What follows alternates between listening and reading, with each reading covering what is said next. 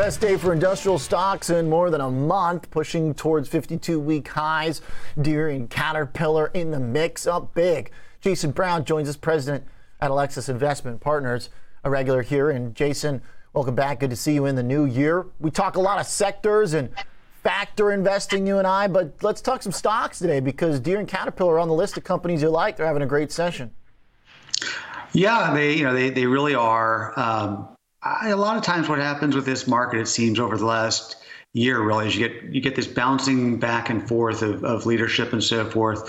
Um, yeah, I think uh, some people maybe. Uh, we're, we're pulling back a little a little too hard on the industrials, given that we did maybe not get the big big uh, build back better plan, but we did get the um, infrastructure bill through, and those projects are going to be with us for a while. Not to mention that these companies had, you know, really were able to take advantage of, you know, some of the programs that took place, you know, early in in the COVID cycle to strengthen their balance sheets and so forth. And so I just I find them attractive. Um, like a lot of areas, you know, when they when they go up a lot, you might pare them back a little. I'm certainly not selling anything today, but I think they, you know, you, you want to buy them into pullbacks, and and uh, and you do get them. These have been all all pretty volatile names. Uh, but their names, I think, are worth having as a part of the portfolio. Deere up six and a quarter percent today to 371, highest we've seen since September 7th. And just in the last couple minutes here at the Consumer Electronics Show, they demoed a self-driving tractor. Nice. What do you think, Jason? Does that move the needle? I think it's interesting. You know, I, I think innovation in general um, you know, is a theme that we're going to see, you know, more and more play out. I mean, one of the, uh, you know, issues everybody's facing now is, you know, how to deal with whether it's labor shortages or uh, just higher labor costs, uh, you know, and, and, so forth. And automation, uh, you know, is certainly a theme that I think, uh, you know, multiple areas will try to embrace. Pretty impressive that they were able to come out with that, uh, but uh, you know makes sense. And uh, you know, the, the thing for me was even without that.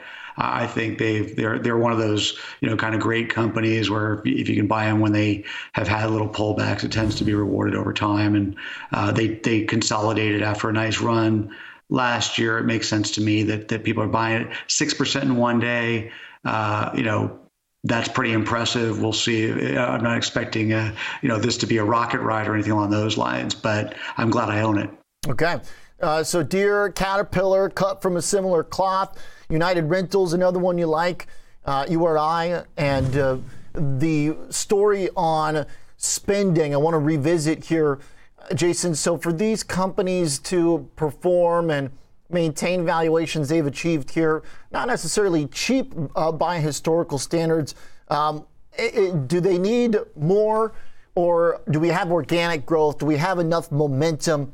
With the degree of spending that's already been approved. I mean, just looking at URI, for example, 21 price to earnings, five year average about 14, so it's a bit elevated, a good bit elevated compared to its average.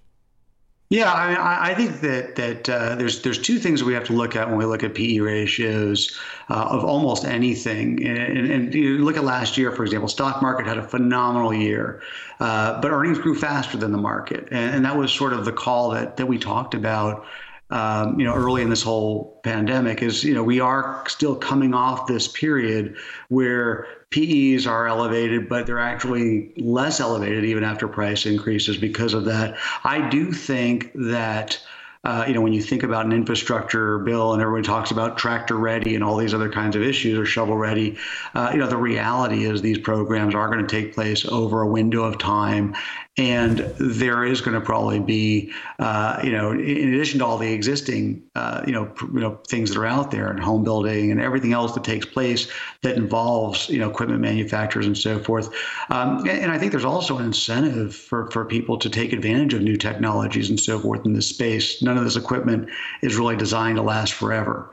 Um, and so I think they're great names. And as I mentioned before, I, I think the other big uh, issue here that will contribute to maybe sustained um, margins is uh, that, that again these companies were able to in the thick of things, uh, you know, raise some capital at, at very low costs, uh, and and really kind of rebalance their their balance sheet, refigure their balance sheet. Uh, and so I think the fact that these programs were successful in keeping the economy afloat, um, you know, now you've kind of got uh, extra wind behind you uh, going forward. And I don't think it's just about infrastructure spending in the U.S. I think you're going to see infrastructure spending globally as we work to, you know, to move forward out of the pandemic. Okay, Jason, thanks for the uh, specific thoughts here on these uh, businesses.